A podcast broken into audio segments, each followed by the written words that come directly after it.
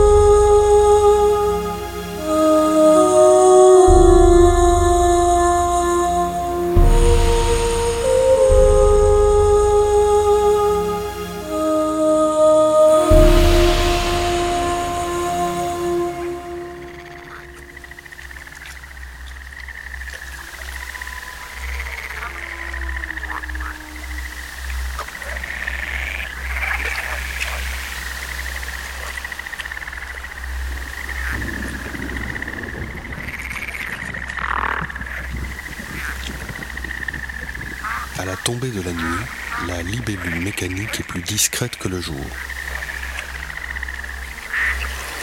Avec 80 mm de long et 120 mm d'envergure, c'est principalement sa teinte métallique et le son de ses ailes qui la distinguent de son équivalent organique. Sa tête est légèrement moins arrondie et son poids est bien plus conséquent puisqu'il approche les 25 grammes. Ce qui ne l'empêche pas de pouvoir voler jusqu'à 250 km/h.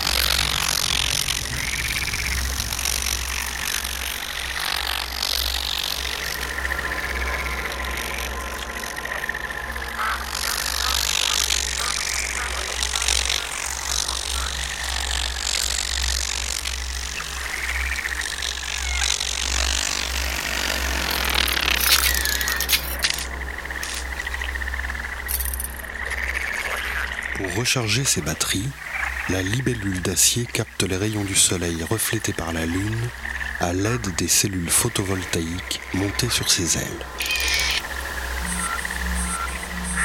Cette opération n'étant possible qu'à l'arrêt, l'anisoptère mécanique choisit un élément proche de ses propres teintes pour se poser. Ici, un tronc d'arbre cendré. Il ne s'agit pas d'un instinct animal, mais d'un réplica. Lorsque l'énergie est pleinement emmagasinée, la libellule vérifie le fonctionnement de ses ailes par des vibrations à différentes fréquences. Ces variations s'effectuent sous forme de mélodie. Écoutez.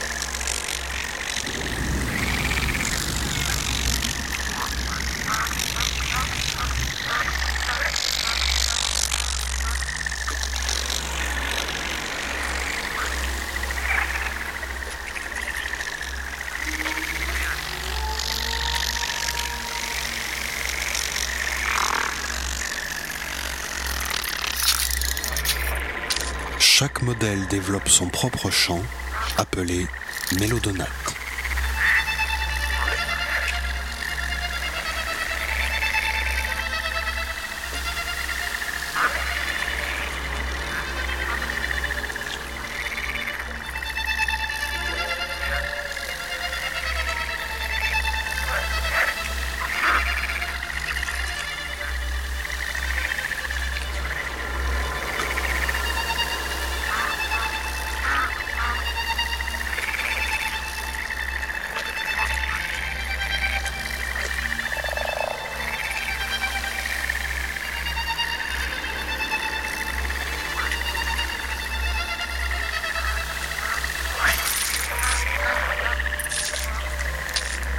Les attaques et les ruses du caméléon ne fonctionnent qu'avec les êtres organiques. Lorsqu'elle est prise pour cible comme un véritable anisoptère pourrait l'être, la libellule d'acier suit son programme comportemental. Repérer et éliminer certaines espèces dans un rayon de 100 mètres.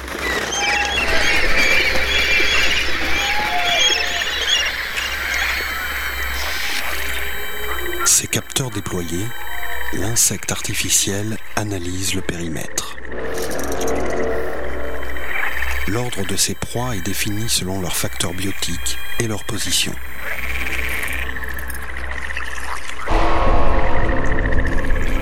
Détecter les phéromones dégagés par la peur fait également partie de ses capacités.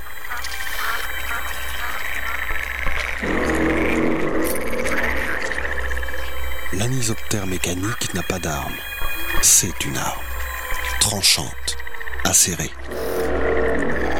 Contrairement aux expériences en laboratoire, in situ, l'insecte régulateur élimine toutes les espèces. Il ne s'agit pas d'une attaque, mais d'une percée.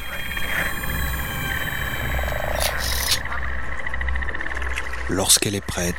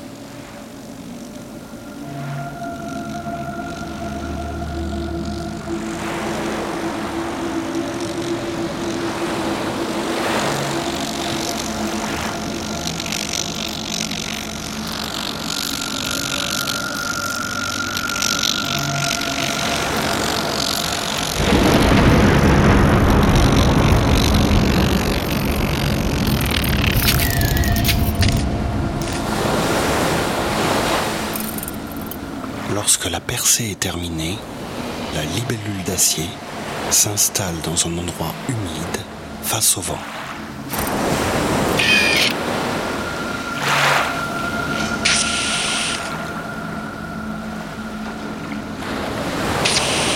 Pour nettoyer sa structure des diverses substances de ses cibles, l'anisoptère condense une petite partie d'eau contenue dans l'air et vaporise l'ensemble de son mécanisme.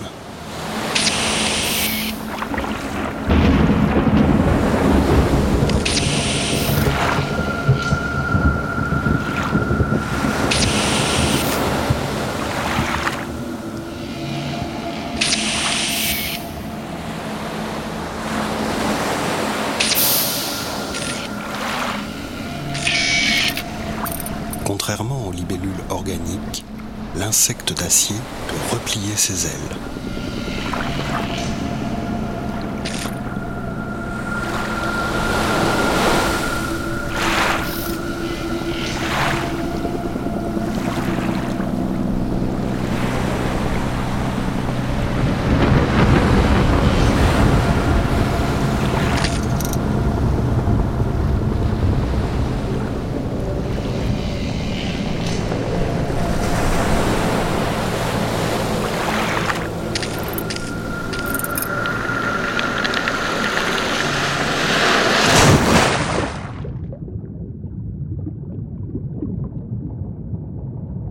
Surprise par une vague de la marée montante, l'anisoptère mécanique est emporté.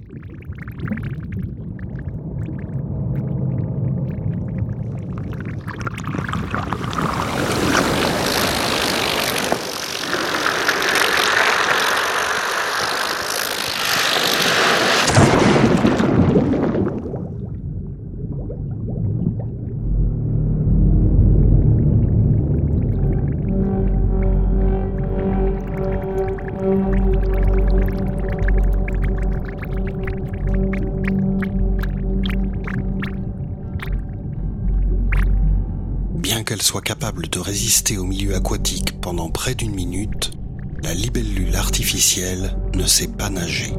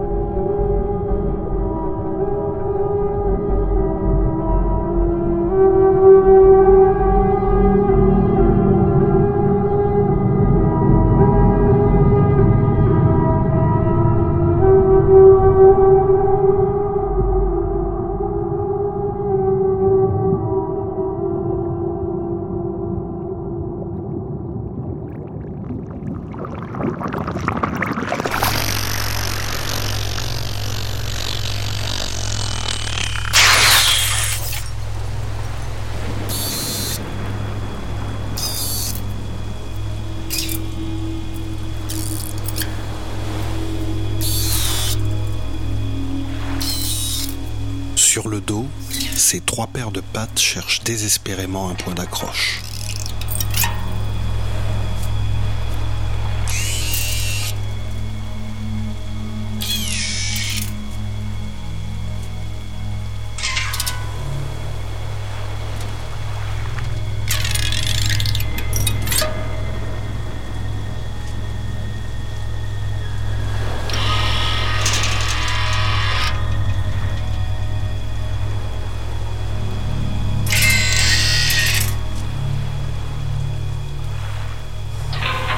Se reflète dans la nappe d'eau qui l'entoure. L'anisoptère semble se noyer dans le ciel.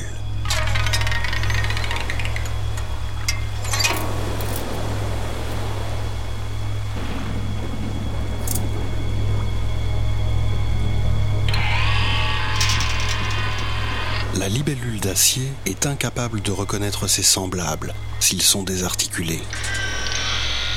Bien qu'elle se soit de nombreuses fois posée sur ce tas de cadavres mécaniques. Ce lieu est pour l'anisoptère artificiel un piège naturel.